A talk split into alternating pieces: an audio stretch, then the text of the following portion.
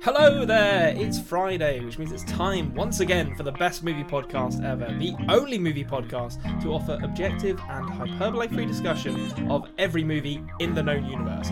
I am your host, the podcaster with no name, Konrad, and with me as always, an invisible man sleeping in your bed, it's Anthony James. Surprise! Busting makes him feel good. Um, Anthony, how, how the devil are you? I'm doing well. I love that as a line out of context of the song. I I will full full disclosure. There's a very very funny. Um, it's not it's not really a remix. It's kind of like a rearrangement of that song. Um, that just focuses on the line "busting makes me feel good." Um, that I've listened to probably a several hundred times at this point. So it's not my joke. It's a stolen joke. But you know, good artists pay homage, great artist steal. Oh, it's so, a you know. fantastic joke. Bu- busting. Uh, yeah, yeah. So we are here to talk about the Invisible Man. I suppose it kind of counts as like uh, ghost busting. I suppose Um, in a way. Mm. In a way. he's not really a ghost. Oh, Is it? I mean, I well, know. I mean, or or is he? Or is Or- he? or well, I mean, we don't he? know. Yeah, exactly. We'll have to. We'll have to. You know, we'll we'll go through that. We'll we that. I mean, in, many ways, that is why this podcast exists to uncover these kind of mysteries that lie at the at the heart of of film narratives. Um, but I think before we do that, no, wait. There's nothing I actually want to talk about in this introduction. I've got a little bit of a, an overview to go through, but I need to do the line first, don't I? Before we get to that. So Do the roar. without further ado, let's talk about some gosh darn movies. Let's do it. Movies about invisible people. There's not that many of them, but there's some, and we're going to talk about one of them. Uh, that's right. It's The Invisible Man from 2020. I, um, some of our YouTube channel subscribers, which is the Culture Cave, you should be subscribed if you're not Yep. already, um, may have seen that I did a best of 2020 video at the end of 2020. Because when else would I have done that? Um, I think you did at the start of 2021.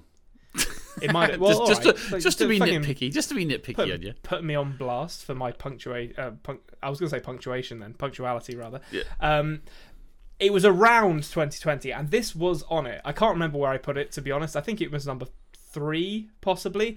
Um, but it's on UK Netflix now. I don't think that many people saw this movie, and hopefully more will see it now. Well, it's currently Um, trending uh, as we record this. It's currently trending on the in the top ten of the UK Netflix, as well as that. I've seen a few um, articles popping up about the uh, the brilliant use of tension within the film. So it, maybe Hmm. it's g- gaining some notoriety now.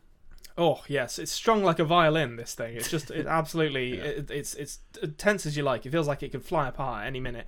Um, the one interesting thing that I wanted to say in the kind of fun little preamble bit before we get down to brass tacks is that apparently I only found this out today when I was doing my notes for this episode. Um, but this was planned to be a part of the ill-fated Universal Dark Universe extended universe, the one that had like oh, okay. Tom Cruise's The Mummy, and I'm trying to remember who else. It was like Russell Crowe as Dr. Jekyll and Mr. Hyde, and I know Johnny Depp was in there as some some nonsense. Yeah, He the mummy. What else was there? Dracula. Was there a Dracula going to go happen? I don't know. There, pro- there must have been a Dracula in there somewhere. Mm-hmm. I can't I can't remember who who played Dracula, but um, it was very early on. It was planned to be that, but then uh, Leigh Whannell, the director, has since come out and said, "No, this is nothing to do with that. Keep that shit away from this this this wonderful movie." And God bless him for it, because I mean, how we would that even need- work? You can imagine, like, what, like supernatural things, and then you've just got like a tech billionaire. It's interesting. Isn't It it, was, I mean, it was it- yeah, it was right in the uh, well. I mean, who knows? They'll figure out a way.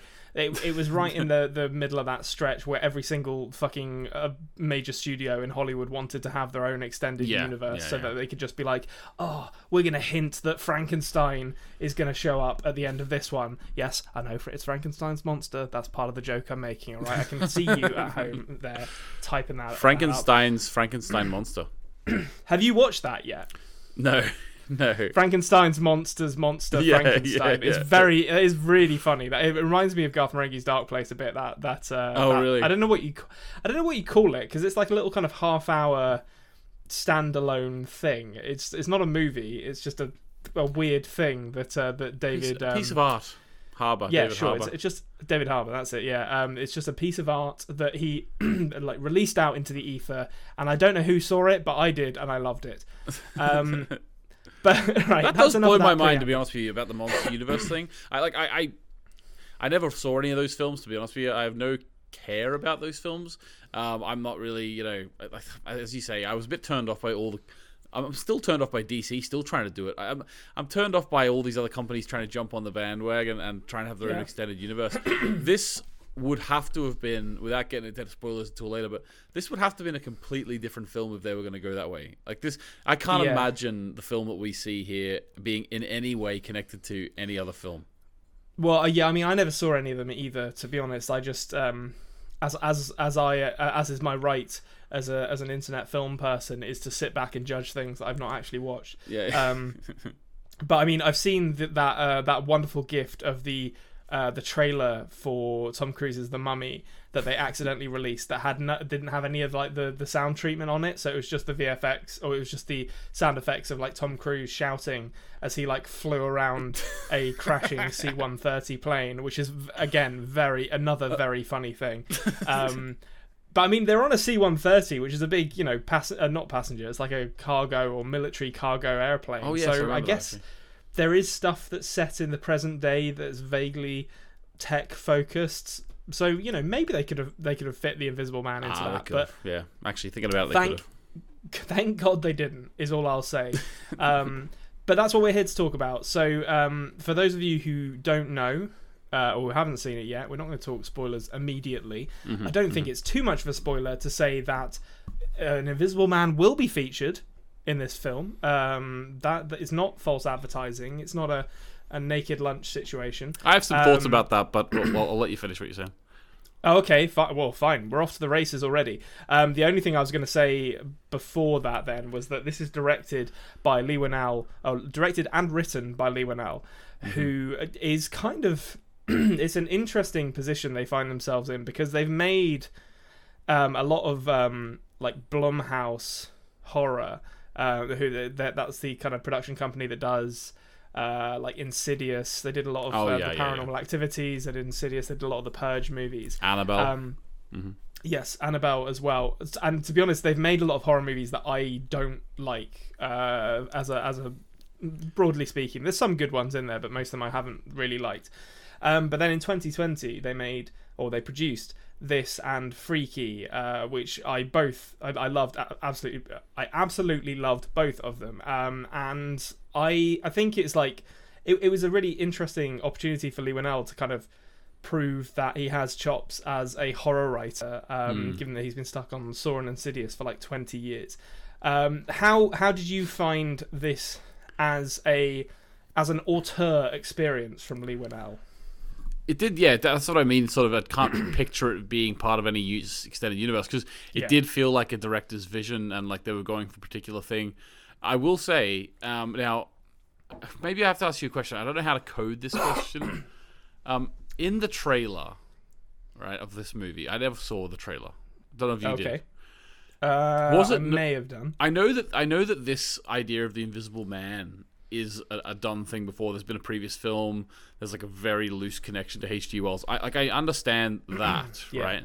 But the question I have for you is is it like is it just 100% known going in is everyone is is supposed to just assume and know 100% there is an invisible man in this uh, because i'm going to tell you this konrad the first 20 minutes of this film the tension was at a max and i I honestly, I I didn't. I've never, I've I've seen Hollow Man. I think that was who was that? Kevin Bacon. Kevin Uh, Bacon, yeah. Yeah. So I've seen I've seen that many many moons ago, but the way this film was set up, and obviously it could still it could still be a metaphor for this, but the way it was set up, really, I was like, always thinking to myself in the first sort of twenty five minutes, like, holy god, there's gonna be no Invisible Man.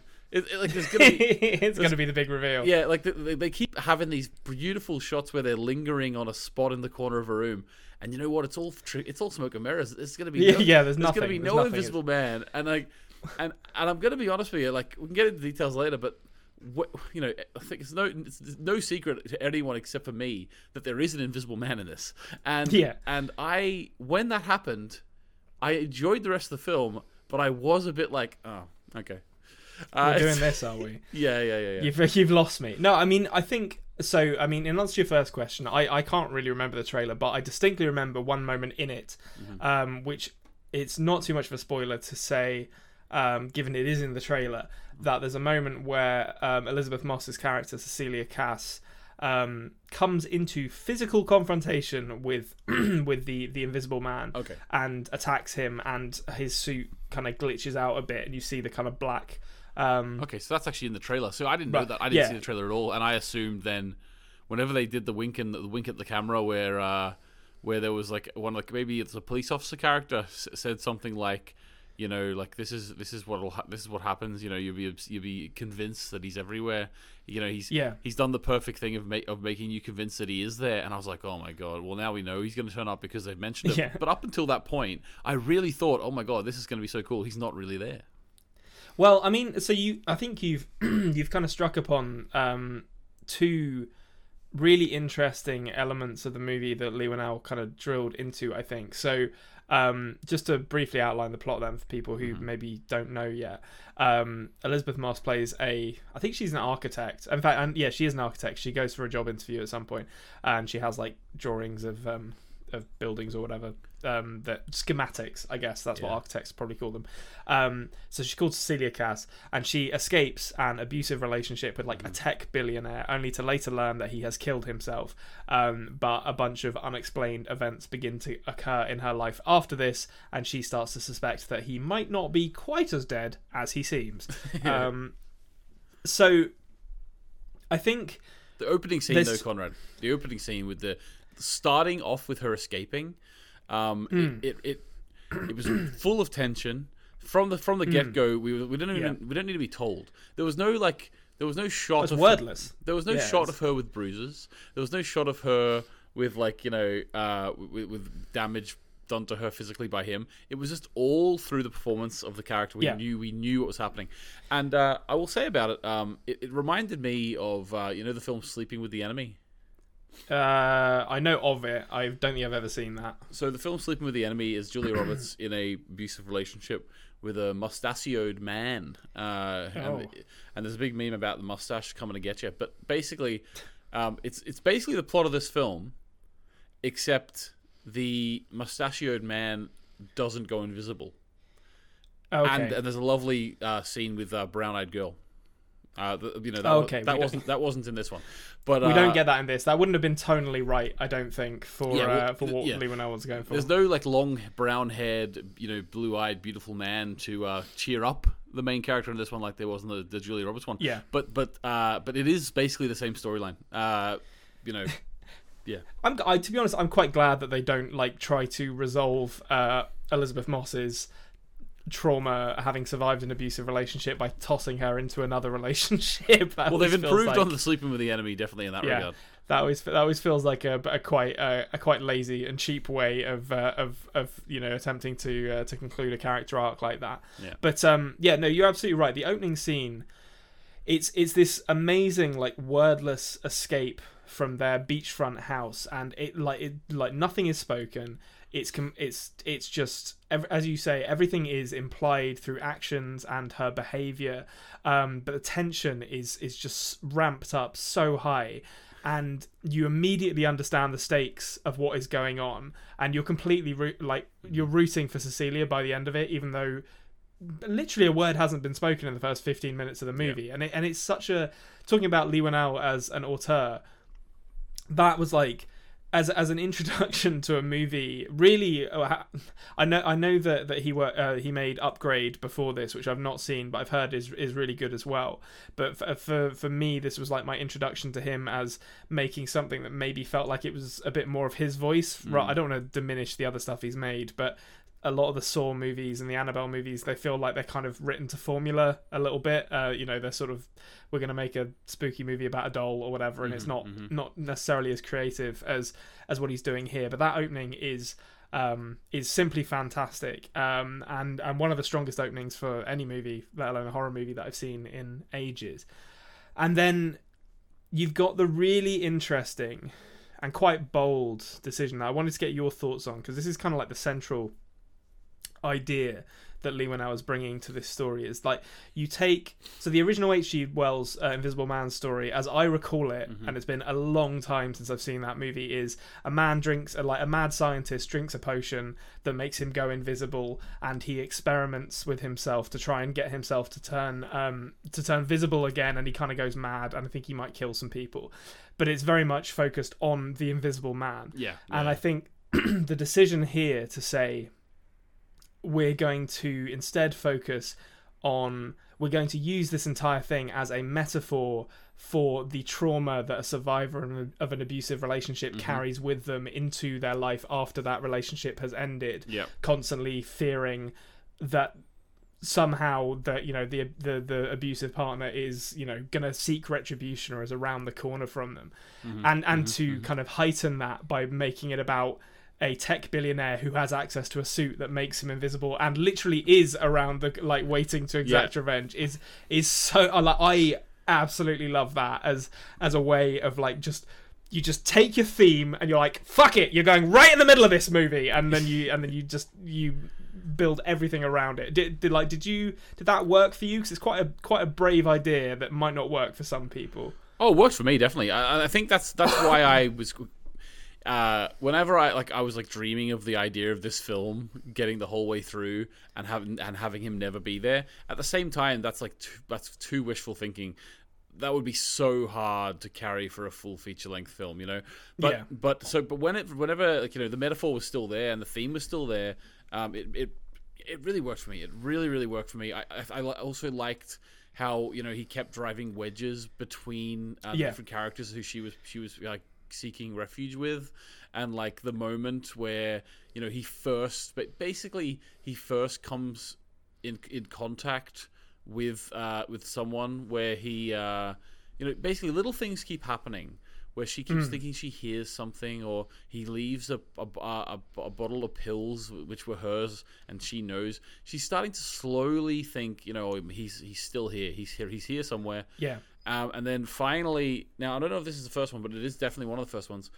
Um, she's she's with the young teenage girl who she has even going to pay for her university through the money that she's got through inheritance. Uh, the, the teenage girl gets smacked out of nowhere by the Invisible Man, and of Yeah. course, of course, she's just going to assume that it was the other woman in the room. And then that sort of throws her out of those uh, comfortable relationships that she had when she was Yeah. seeking refuge. That moment where it's nothing that nothing anyone could do. The dad did the right thing. The girl obviously did the right thing in thinking that someone had hit her. Uh, this, that was so uh, such a huge release of tension, but also in such a horrific way that I thought it really worked as well.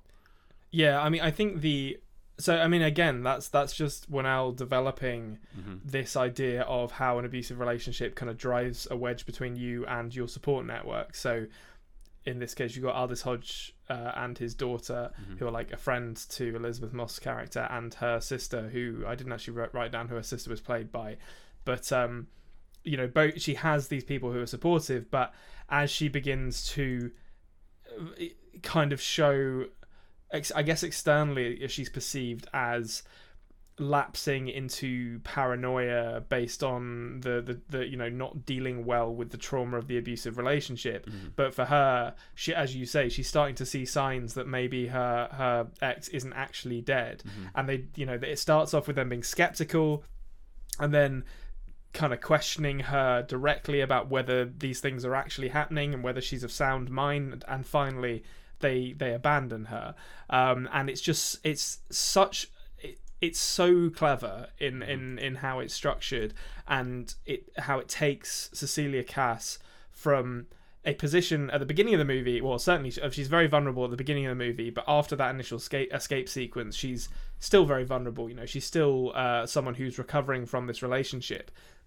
And it takes her from that and pulls her even lower. Um, but it, I, I think the the thing that I was wanted to kind of get your take on was that when when you're dealing with an abusive relationship and you're making a horror movie out of it, there's often when where if you kind of explain that to someone without the, without actually having seen this movie, there's I think the potential that they, that it might come across as exploitative, um, because a lot of horror has exploited that before, um, and it's often very poorly done. Um, I didn't find this exploitative at all. I actually found it very sympathetic and very understanding of Mm. Of her as a character and what she'd been through. But I wanted to get your your take on that as well to to see if you got any of that from this or whether it, was all it was all cool for you. Well, it was definitely all cool for me. I, I, I didn't get any of that exploitative nature there. Um, I know what you mean. I know what you mean. Some of these we've talked also in the past about like you know certain characters and other things when you ha- when when they have like even you know troubles as a teenager or mental health issues, they just jump straight to cuts on the wrist.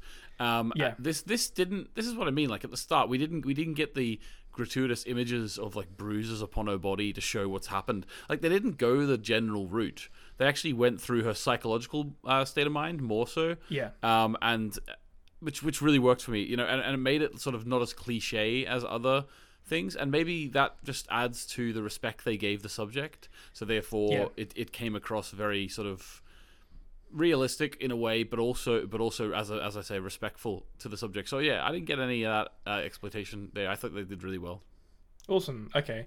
Um, right. Well, I'm I'm going to say we've we've talked a little bit about stuff that is kind of revealed in this movie thus far, but most of what we've spoken about is, happens in the first 20 minutes of the movie. So there haven't been any major spoilers yet. I'm going to say now I want to talk about the spooky bits in this movie, and that means I'm going to say spoilers because if you want to go into this um, not being scared for some of the, some of the best the best scares in the movie. Did I say not being scared for some of the best scares? Not being spoiled for some of the best scares is what I want you to be scared by them. and so yeah, does Leigh Whannell. Um, then then tune out now and, and maybe tune back in at the end to uh, hear our final thoughts on it. But that's your warning. Spoilers here. So I like scary movies, but I'm I'm a big baby when it comes to scares. I normally end up like covering my eyes Oh, or doing. I'm, I'm you know, through the uh, fingers. Yeah, I am too. yeah. So how how did how did you how did you cope with this? Because I know you're less of a fan uh, of this kind of stuff than I am.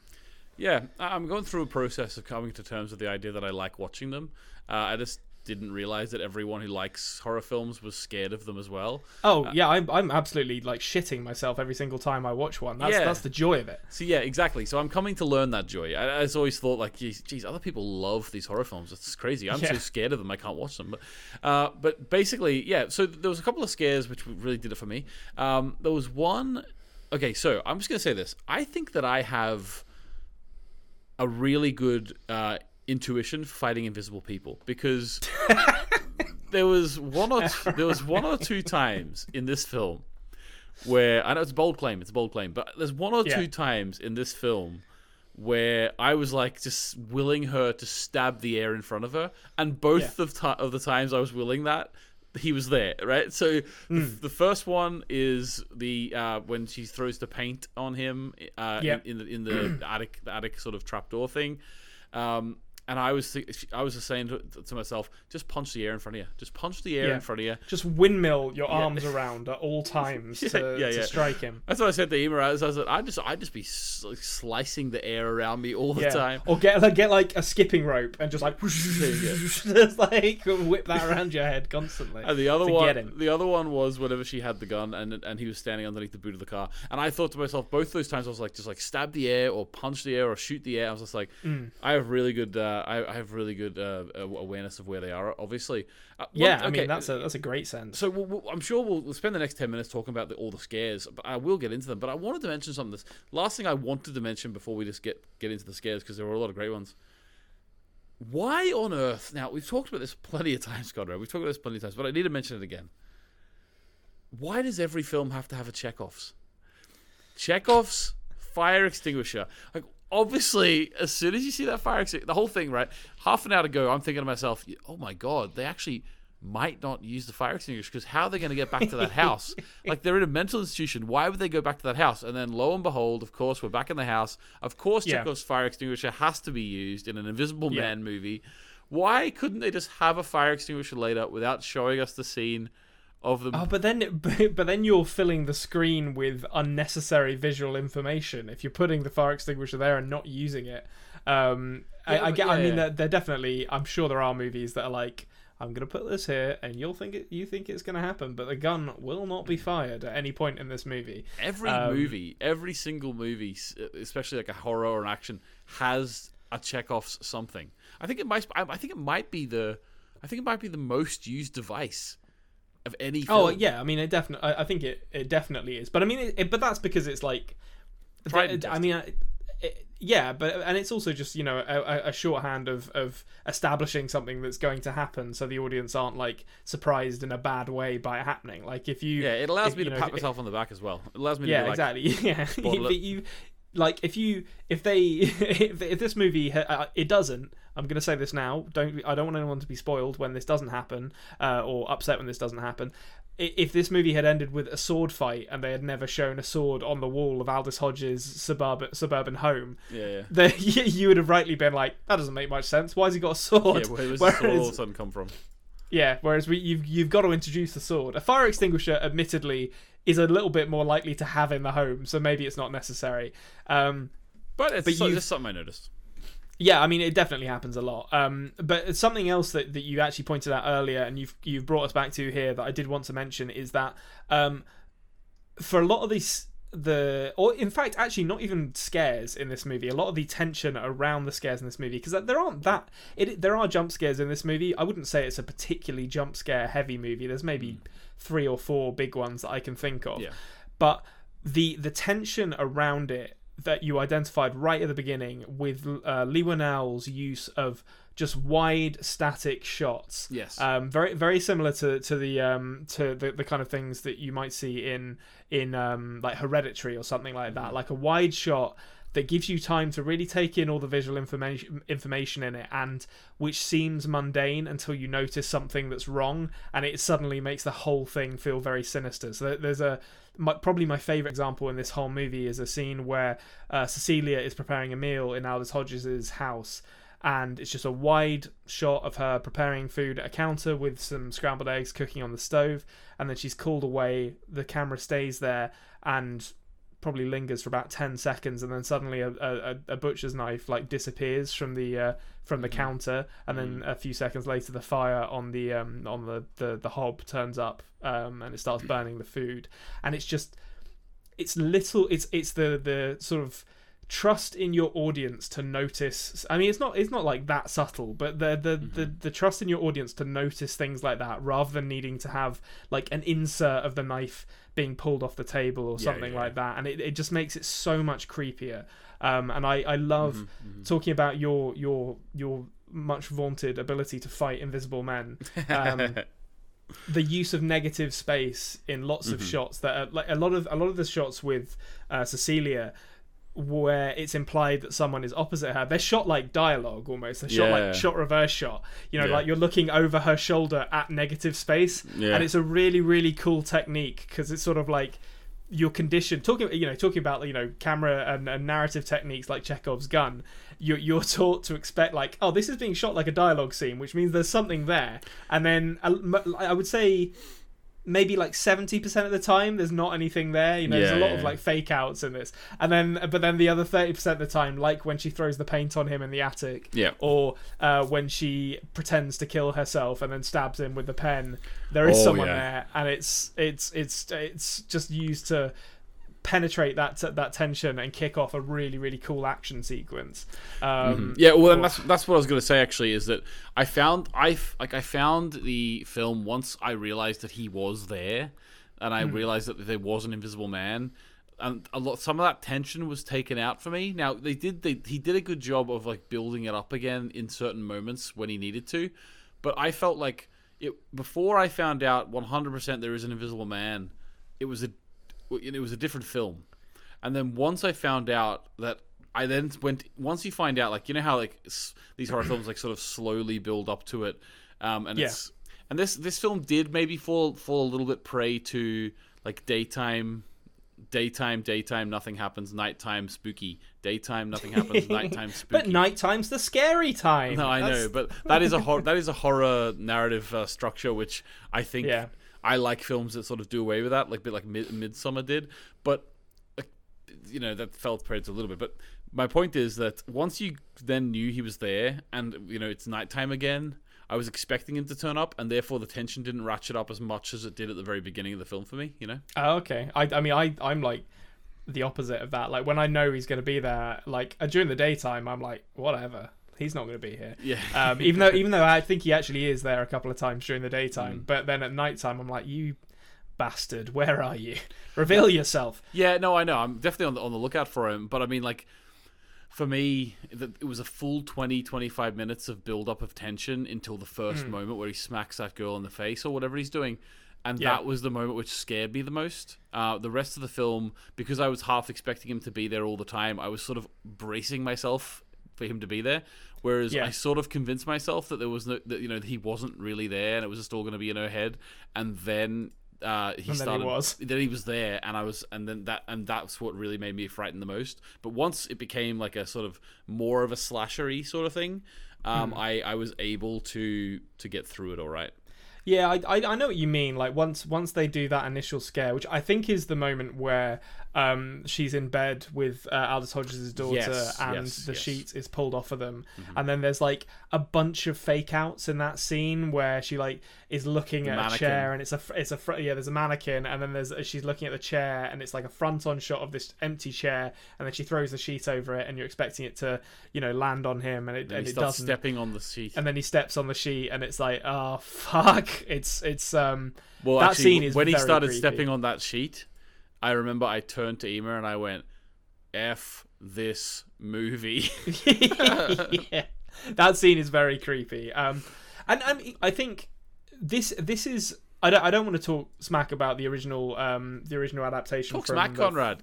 Talk smack. I'll the listen. to it. 30 well I've not I've not seen it in a long time like I think the one that it's 1933 the original one um I've Mm-hmm. not seen it in a long enough time that I can't really remember anything about it but I th- I think this is more of a a, a true horror movie than any Mm. of the than any of the adaptations I've heard about because it's it's really singular in its vision and its focus on this Mm-hmm. one character, um, which I really enjoyed. The, the one thing I wanted to also discuss with you though is that Mm-hmm. after the sequence where um, Cecilia Kass has essentially been abandoned by all her friends and family, some of them are dead, um, some of them just don't like her anymore, and she's in she's been institutionalized essentially. Um, and when she breaks out of the mental um, facility, um, there is essentially like an action sequence. Like it, it sort of stops being a horror movie for a little bit as the Invisible Man just like wades through a bunch of security guards and kills them all. Um, and like, did you did, did that like tonal shift work for you? Because I know I know some people who've seen this who are a bit like that kind of diffused any tension, and it, the movie didn't really regain it after it. Hmm. But this is that's by that point the ball's rolling. You know what I mean? Like yeah, I- that, uh, that's that was my argument. Is that I think at that point, you know, you're in your final girl stage. You know, Yeah. you get you're gonna have a big chase sequence. That's what you do in horror movies. But it's um, yeah. I, I I enjoyed it personally. But I yeah, know no, some I, people I. I don't, I don't, I don't see the. Maybe someone could put it across a bit better, bit better to me if they really feel that way. But I, I thought it worked well. I thought it made sense for that part of the movie, especially considering when they did go back to the house. Then, um, that by by that stage there was no real hiding him. Like his suit was glitching out and stuff. So it really, Yeah, that's true. I don't know. I, I, I, I think it, I think it worked personally. I like this film. Yeah. Um, and the, the, then the final question to to ask about the movie Mm. is: uh, Did did Elisabeth Moss just end up killing an innocent man at the end there? like it's never. I don't Yeah. think it's ever quite confirmed. It's a little bit like the ince- in the Inception, uh, the spinning top, isn't it? Uh, Yeah, I mean, he, We he all know the definitely seems answer. like a piece of shit. Yeah, we, yeah, we all know the answer. Um, I, I'm gonna say, I don't think there's any world in which uh, that his brother would have. uh, Like, I, I can't imagine a world in which the, the, they got the photo of him having, um, you know, died by suicide, suppo- supposedly, without him being in on that Yeah, but but you know I, I don't really see that but also like th- like he also whispered to her like you know surprise and stuff like there was enough clues there for me to Oh like, yeah, I mean he's he he's uh, it's one of those things that I could see someone um making like a YouTube video being like was he actually the invisible man? It's like yes, Yeah. he obviously was. He absolutely well I was. think also as well if we I didn't go back and rewatch this but I, I did read somewhere that I think there is a scene in which the only explanation to what's happening with the invisible men is that there are two of them so I think Yeah. I think there, there was probably two at the same time I will also say though this is called the invisible man but what something about that camera suit that they put on really gives them super strength as well. Yeah, they, you you can't dwell too much on it. You can't Yeah. dwell too much on it because it's like, okay, they're invisible men. Are they also bulletproof in that Yeah, thing? yeah, yeah. Because they seem to be shrugging off an awful lot of damage in those things. That's It's- that's it's- from the that's from the script when it was meant to be part of the world of the mummy, and then they rewrote it, but they, they still they still kept in that uh, a small woman wearing the suit was able to force a knife into a man's throat. Uh, Yeah, yeah, not yeah. not It's- sure. it's a it's a very it, like well I mean uh, it's a real kind of like Iron Man War Machine situation in these like you just pop the suit on Yeah. and suddenly you've got access to all kinds of shit that that can you know make you super strong or uh, shoot lasers out of your arms or whatever it is. Well, we Iron also Man. know from the language of cinema, a domestic abuser is for some reason imbued with the power of Satan. They can lift a woman up by the neck and only the neck. You know, they are that strong. So even I though, could, there, yeah. as a scene in this where like and it's a great scene um uh, because of, of how it how it uh it, it uh, basically acts on the tension that's built up before it but where Elisabeth Moss has been left alone in the home after Aldis Hodge has uh, abandoned her because he thinks that she's he, he's she has hit his daughter um and Elisabeth Moss is essentially like wrestling with the invisible man and some of the stuff he does to her with one hand is outrageous. I was like, I, I, I watch wrestling quite a lot, and they couldn't do some of the things that this man is, Yeah, and they're doing. trying and they're trying to help each other too. Yeah, it's uh, it. Uh, th- I think Adrian Griffin was in fact. Uh, wait, hold on. Which one's the super strong? Maybe he's the Wolf Man. Could he have also been a, the like? Was he a Oh, werewolf Wolfman. and in the Invisible Man suit at the same time, and that's where he Well, got his super strength from? It is in the same universe. We never see him at night out of the suit. I should say. that's a that's a, that well i mean that's a that's an opportunity missed for that dark universe Yeah. um that U- that universal were trying to come up with they should have just combined all of their all of their horror stories into one person and cast i don't know mads mikkelsen as the wolfman slash frankenstein slash dracula Mads Mikkel, no, no, no. That definitely would be Johnny Depp or something, wouldn't it? Oh yeah well Still an as well still still it's still in adverts on TV. Yep. We've not apparently he's not cancelled enough yet. We we really need to we really need to hammer home that uh, he probably he hasn't made a good movie in like 20 years and probably can be gotten rid of at this point. Um Right, okay, I think that is unless you've got anything else you wanted to say on Leigh Whannell's um The Invisible Man, I think No, that is going to do it for us. Yeah, that's that's me. That's me on it. Okay, nice. Well, all right, that's going to lead us very naturally and uh, and cozily to answer one question, as we always do on the best movie podcast ever, and that is, of course, what is your favorite movie this week? Um, we can also rate the film in a second, but I'll Oh yeah, I I keep forgetting to do that. I'll give you my favorite movie. My favorite movie is uh, Mickey Mouse, The Prince and the Pauper, and the reason Oh, for lovely. that. The reason for that is uh, whenever you've got half an hour, like, you know, I, I want like my, my kids really want to watch something, but I kind of want the TV back as soon as possible. And The Prince and the Pauper is only half an hour long, so Yeah, did wonders this week for me. Konrad, what about you? you trick them into thinking they're watching a feature length movie because kids don't know. They don't Yeah, yeah, understand yeah, the, the exactly. concept of time. exactly. It's just like, yeah, that was a three-hour movie actually, guys. Time time for bed. It's Well, like- top quality too. Top quality. Let's not be honest. Let's be honest. Like, Yeah. now what about you? Um, okay, um, I think mine is going to be the Invisible Man. I I uh, love this movie, and let's let's let's talk ratings then. Let's Okay. talk Turkey. Um, what if a gun was placed? If an invisible gun was placed to your temple? Um, what if a Chekhov's gun um, was Oh. placed to your temple? What uh, what would you give this movie? If it's an invisible Chekhov's gun, how Yeah. did we see it earlier in the scene? If it's, if it's not? That's, Um, that's a good point. uh, okay, so uh, I'm. G- I did like this movie. I did like this movie. I think I'm. Good. g- I think I'm going to give it a four. okay, very bold. Yeah, I was. I was. I was about to say three, but I, I think I'll give it a four.